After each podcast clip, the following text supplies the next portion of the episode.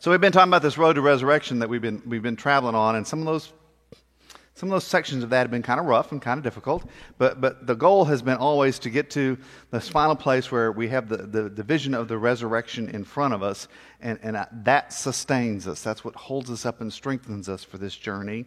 And I'm going to remind you uh, of Paul's words that we've shared throughout this time. We were therefore buried with him through baptism into death, in order that, just as Christ was raised from the dead through the glory of the Father, we too may live a new life. For if we have been united with him in a death like his, we will certainly also be united with him in a resurrection like his. So, uh, as I've worked through this week, I have to tell you that partway through the week, I had a little turn. Uh, you know, sometimes our road that goes to uh, the, where we're going is, is real straight and smooth, and mine took a little turn uh, partway through the week, and so this sermon changed some on me uh, because God just decided to redirect it a little bit. But hopefully, it will work well, and uh, we'll speak to your hearts this morning. And God has been speaking to my heart through the week. But this is the place we arrive at this week. Now that we've, we've gone through the road, we, we've hit the valley, and, and, it's time to celebrate the resurrection. And so I'm, gonna, I'm, I'm just going to ask you to repeat with me, kind of like you did with Thomas a minute ago. And, and can we bring the house lights up just a hair. I want to see who's here today. Uh, I want to see your faces. If we could get a little more light in the room, please, so I could see some of y'all. It's so good to see you here. Uh, so repeat this after me Christ is risen. Christ is risen, indeed. Is risen indeed. Hallelujah. Hallelujah. Amen. Amen. Amen. Amen. Let's pray. So, Father, we give you thanks that we come on this day, that we've uh, gathered, and, and, at last we've come into uh, this place where your light breaks forth and your life is renewed in the midst of us. And uh, we just ask you to come and bring your light and diffuse it among all of us in joy and in life. Uh, let the words of my mouth, the meditation of all of our hearts be acceptable in your sight. You are our rock and our Redeemer. Amen. So, uh, so this the, the, title up here for this week is Christ the Victor, and and, and really the, the old term for this is, is Christus Victor, is the old language. Um, in the early church, uh, when they talked about the crucifixion, the resurrection, it was always in one piece. Uh, it was never talking about you know the, the cross of Christ and substitutionary atonement and all those kind of fancy words we use. Uh, it was never talking about that absent the resurrection. It was always held together, it was always in one piece. Because without the resurrection, the cross means that sin and death won. Without the resurrection, everything that Jesus did is futile. Without the resurrection, none of it means anything. So they held it all together in one piece. And the title, they called it Christus Victor, Christ the Victor, uh, that Christ triumphs over death and sin. And it's all held together and it's weaved together in this one piece. So I want you to listen as Paul is talking to the early church about this. This is in 1 Corinthians 15, which is a wonderful chapter just to sit and read sometime if you haven't done it. But, but here he's talking about this to a church where people are struggling with the concept of the resurrection. And listen as he starts off. For what I received, I passed on to you as of first importance that Christ died for our sins according to the Scriptures, that he was buried, that he was raised on the third day according to the Scriptures, and that he appeared to Cephas, that's Peter, and then to the twelve. After that, he appeared to more than 500 of the brothers and sisters at the same time, most of whom are still living, though some have fallen asleep. Then he appeared to James, then to all the apostles, and last of all, he appeared to me also as to one abnormally born. I mean, this, this witness that, that Christ appeared, this is, this is his, the, the resurrection is the main thing. You know, the, the crucifixion's there, he died, but you hear what he's emphasizing. He's not emphasizing the crucifixion. That was, there was no one debating that reality. He, he, he's emphasizing the resurrection. This is what's happened. This is this amazing thing that, that we've witnessed, that I've witnessed, and Peter's witnessed, and the disciples and the apostles, and 500 of your brothers and sisters. This is the power. This is the power of the resurrection. And he's going to go on now and he's going to remind them, you know, if you don't hold to the resurrection, he's going, he's going to talk to them about the futility of their faith. If it is preached that Christ has been raised from the dead, how can some of you say that there is no resurrection of the dead? If there is no resurrection of the dead, then not even Christ has been raised. And if Christ has not been raised, our preaching is useless, and so is your faith. More than that, we are then found to be false witnesses about God. For we have testified about God that he raised Christ from the dead, but he did not raise him if in fact the dead are not raised. For if the dead are not raised, then Christ has not been raised either. And if Christ has not been raised, your faith is futile. You are still in your sins. Then those also who have fallen asleep in Christ are lost. If only for this life we have hope in Christ, we are of all people most to be pitied. Without the resurrection, amen. I don't know who gave me the amen, but thank you. With, with, without the resurrection, the cross becomes a symbol of shame and defeat. And it means the powers of death and sin win. And everything that Christ has done and everything that he has taught is useless. With the resurrection, the cross becomes the pathway into new life becomes the pathway to overcome death and sin, becomes the pathway for everything to be made new.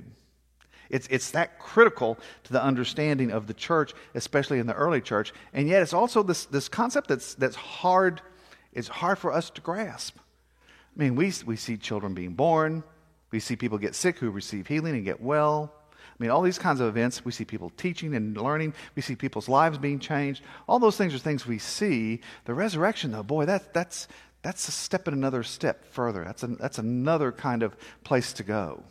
And, and sometimes I think, you know, um, in, in struggling with that, sometimes we think we're alone in that. But I want to assure you, you're not alone in that.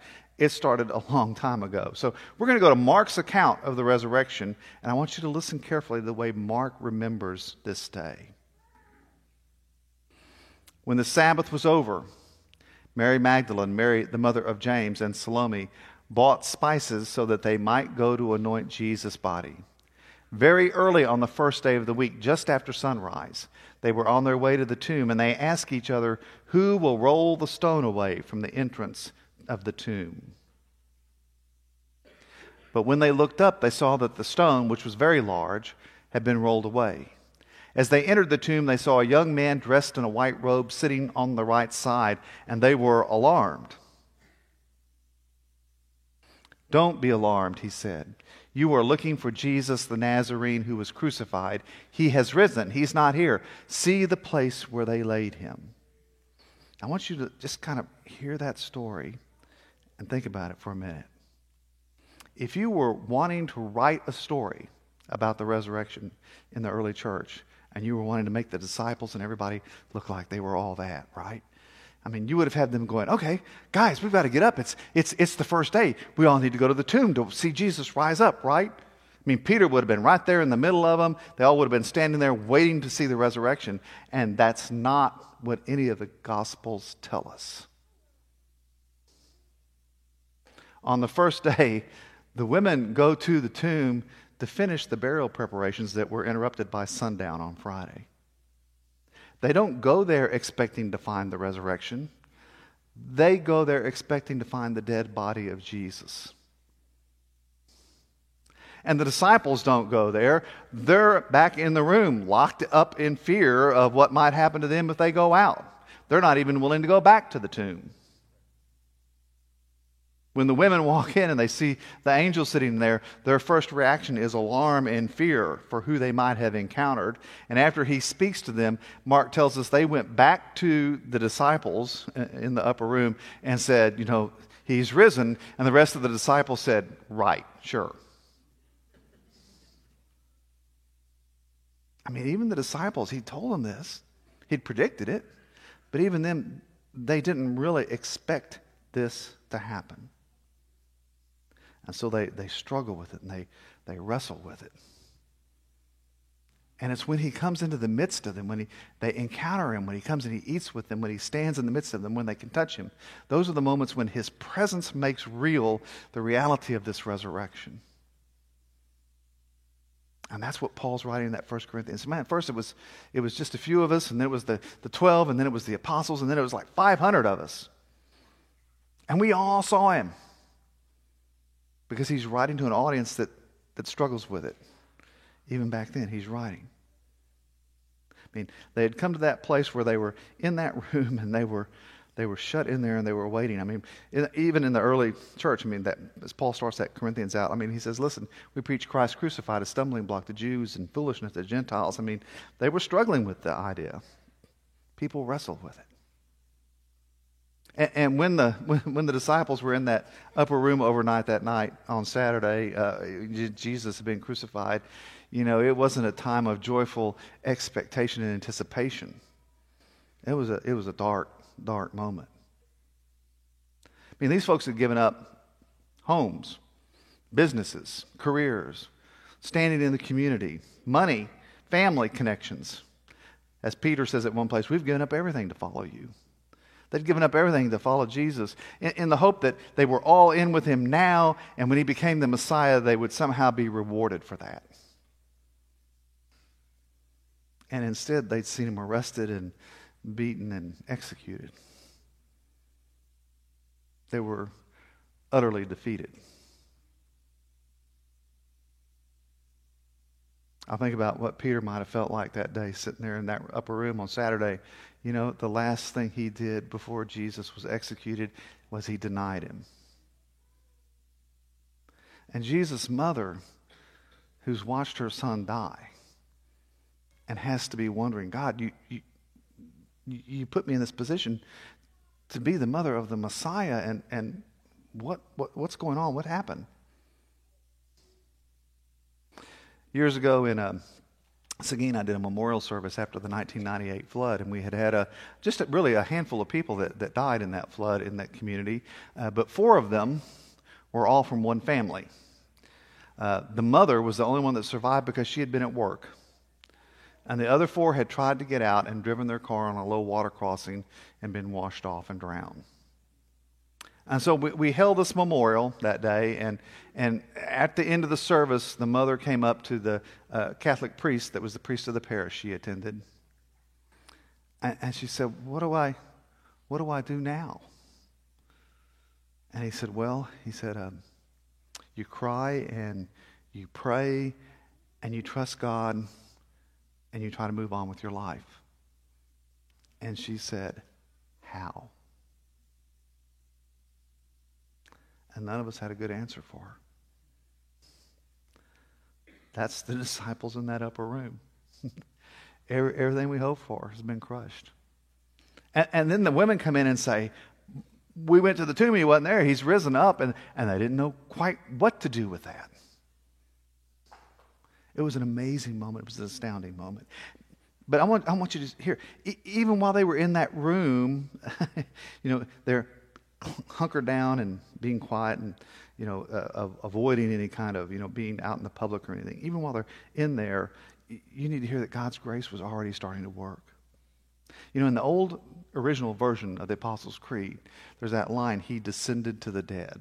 It gets taken out in some of our newer creeds. I think sometimes people think, well, it's redundant. You know, he died, he descended to the dead. We don't need to say that. So they take that line out. That's not at all what it means. It's not, it's not being redundant. If you read 1 Peter, he tells us this is the reason the gospel, this is the reason the gospel was preached, even to those who are now dead, so that they might be judged according to human standards in regard to the body, but live according to God in regard to the spirit even on that Saturday, while the disciples were in despair, Jesus descended to the place of the dead and preached the gospel to the dead. Because God's grace will not be limited by time and space. He is the God of the living and the God of the dead. And He is not willing for anyone, anyone, to not be saved. And so, in that moment when the rest of the world thought everything was over, salvation was already beginning. And Christ was already preaching the gospel to the dead. And then it began this, this powerful series of events where he began to appear and people began to see him and people began to recognize him. And it was in his presence, it was in his presence that they became convinced of the power and the truth of the resurrection. Earlier this year, we're doing a sermon series and we're watching some. Uh, uh, uh, videos from the Chosen video series, uh, epi- uh, the first season. And in episode seven, there's this wonderful conversation that takes place between Jesus and Nicodemus. Uh, it's recorded in the third chapter of the Gospel of Mark, of John. So, um, so I've always read that and heard that as kind of a verbal sparring between Jesus and Nicodemus. But the way it was portrayed in this was, was entirely different. It was, it was Nicodemus struggling to understand, trying to understand what Jesus was telling him and what Jesus was doing, trying to get his head around that, and Jesus trying to help him. And there comes that moment where they're, they're saying those very familiar words, John 3, 16 and 17, right? You know, John 3, 16, for God so loved the world, that, that passage. But I want you to listen how it gets said in this conversation between Jesus and Nicodemus. God loves the world in this way that he gave his only Son, that whoever believes in him shall not perish, but have eternal life. So this has nothing to do with Rome. It's all about sin. God did not send his Son into the world to condemn it, Nicodemus. He sent him to save it through him. Now, the first time I saw that, this is what hit me God loves the world in this way. I've always read it, for God so loved, past tense. But did you hear? God loves the world in this active, present tense. God loves the world in this way. God's love didn't end somewhere back there in the ancient realms of history, but God still loves the world in this way. God's love is still active in the world in this way. God is still reaching out to his children in this way and bringing the presence of the living Christ to be in the midst of us. This, this kind of a, the place that's kind of, well, it kind of hooked with me this week was doing J.D. Walt's seedbed devotional, and I ran across this passage, uh, and J.D.'s talking about it in 1 Peter, where he says, Cast all your anxiety on him because he cares for you. He cares for you, active. He loves you, he cares for you. Not, it's not simply that, you know, he cared about you, but he, he cares for you. This is God present with us. This is God's love and compassion with us. This is God reaching out to us. This is God present with us in the resurrection, loving us and caring for us and taking upon himself the burdens that we carry. And JD said, you know, if you want to take this, you know, you, you can take this passage and you can kind of, you know, just make it a little more personal you know, you can say, you know, I can cast my anxiety on him because he cares for me. And, and then he broke it down even further. He said, try doing this way. Say, say, Father, you care for me. Jesus, you care for me. Holy Spirit, you care for me. I want you to pray that with me. Okay? Father, you care for me. Jesus, you care for me. Holy Spirit, you care for me. And the power of the resurrection isn't limited to that one moment 2,000 years ago. The power of the resurrection is ongoing. It's in God's love, God's care, God's compassion, God's new life that continues to be poured out in us through the presence of Christ with us. It's not a past event, it's a present event, it's an ongoing event. It goes all the way into the future. God's love and compassion will not be limited by space and time, but rather it continues to be poured out upon us. And when we, when we gather and we, we celebrate the resurrection, you know, we come together and we have this wonderful, uplifting time. You know, it's because God is with us and His life is with us and His compassion and love are with us. Now, I'm going to tell you, this is a, in the, this little video clip with Nicodemus and Jesus, he makes a really interesting comment, Jesus does. And he says, Oh, you know, I, I know mysteries aren't easy for a scholar.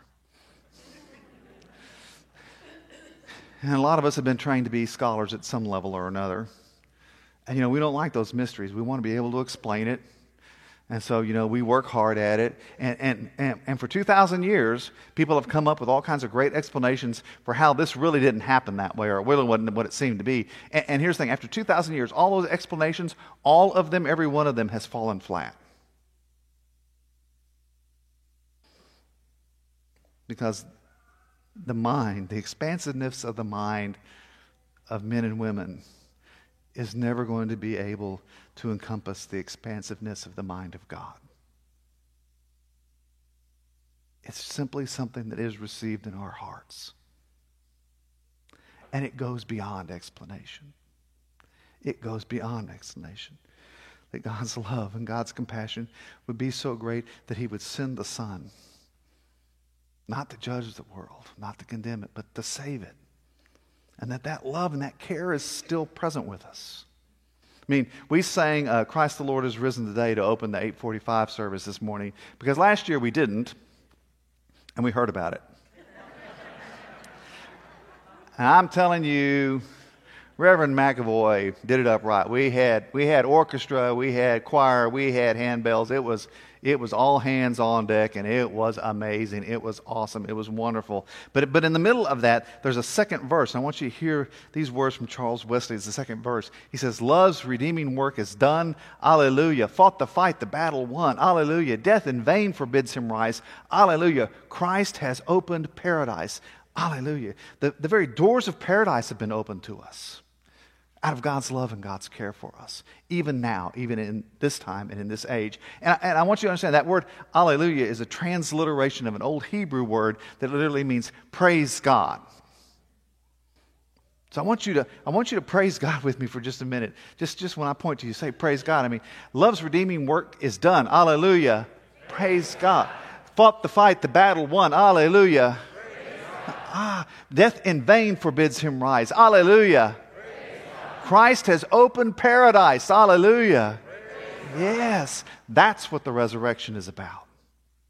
Okay, so for the last uh, mm, 10 years or so, uh, there's been this um, project going on in Jerusalem, and some of you are aware they've been doing a renovation of the Church of the Holy Sepulchre.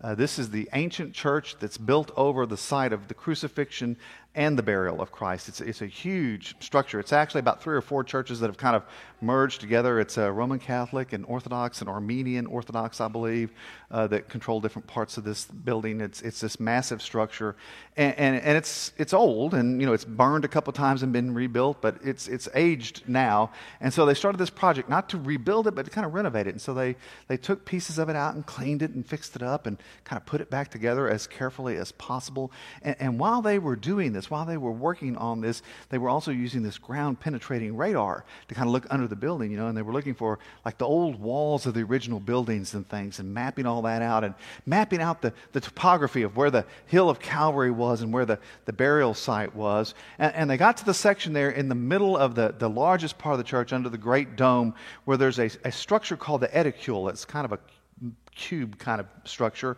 that, that is a shrine to the burial place, the tomb of Jesus. And they took it apart and they cleaned it and refurbished it. And they, they pulled off several layers of stone off the floor, and then they ran that, that ground penetrating radar over it to see what was underneath there. And you know what they found? Nothing. There was nothing under it because the angel told us 2,000 years ago, Why are you looking for the living among the dead? He's not here. He's risen like he told you. And what was true 2,000 years ago is true today and will be true 2,000 years from now. That the Christ has overcome the power of sin and death, and his love and his compassion is still moving in the midst of us, and we receive life and we receive hope because Christ is risen. Christ is risen indeed. Hallelujah. Amen.